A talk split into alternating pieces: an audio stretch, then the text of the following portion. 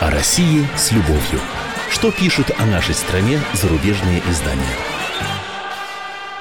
Здравствуйте. В студии заместитель отдела международной информации «Комсомольской правды» Андрей Баранов. Удивительная публикация о перспективах отношений с Россией появилась в норвежском издании «Ресет». Удивительно, потому что из Норвегии последние годы мы привыкли слышать лишь негатив в адрес нашей страны, и вот нечто совершенно обратное – Посмотрим.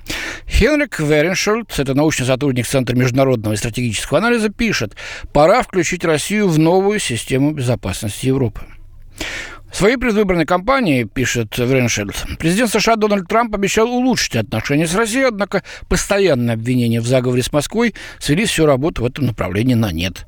Но недавнее фактическое оправдание Трампа позволяет ему, наконец, сдержать свои слова – Пришло время стряхнуть пыль со старой книги правил, по которым строились международные отношения во время холодной войны, и начать реалистическую внешнюю политику, замешанную на прагматике.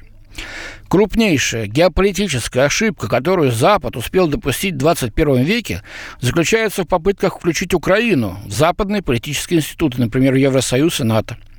С геополитической точки зрения передать Украину, особенно полуостров Крым, иностранным державам для России совершенно немыслимо. Такое отношение строится чисто на военно-стратегических соображениях, которые нельзя списать как неактуальные. Стратегия Кремля исходит из реальной политики. Кроме того, ориентированная на Запад Украина угрожает России тем, что может проецировать власть и доминировать на Черном море. При таком раскладе весь российский Черноморский флот, а он базируется в Севастополе, напоминает автор, станет целью угроз со стороны Запада и мишенью в случае военной конфронтации. С геостратегической точки зрения нельзя переводить и без того ограниченные ресурсы Запада на то, чтобы остановить Россию, не только бессмысленно, но и откровенно контрпродуктивно. Изолируя медведя на Востоке, загоняя его в угол, мы лишь подтолкнем его к поиску партнеров в других местах, например, в Китае, пишет норвежец.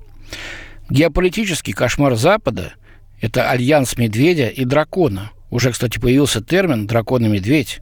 Экономики России и Китая прекрасно друг друга дополняют, и тандемом они станут для Запада по-настоящему грозным противником. Да, на пути такого альянса России и Китая говорит норвежский автор, по-прежнему стоят серьезные противоречия. Но давайте не будем воодушевлять Россию их решать. Перестанем толкать медведя в объятия дракона.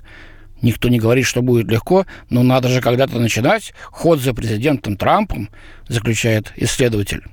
И это совершенно верно. Лучше не скажешь. Может быть, первая ласточка появилась в оценках норвежских аналитиков реалии сегодняшнего дня. С вами был замредактор отдела международной политики «Комсомольской правды» Андрей Баранов.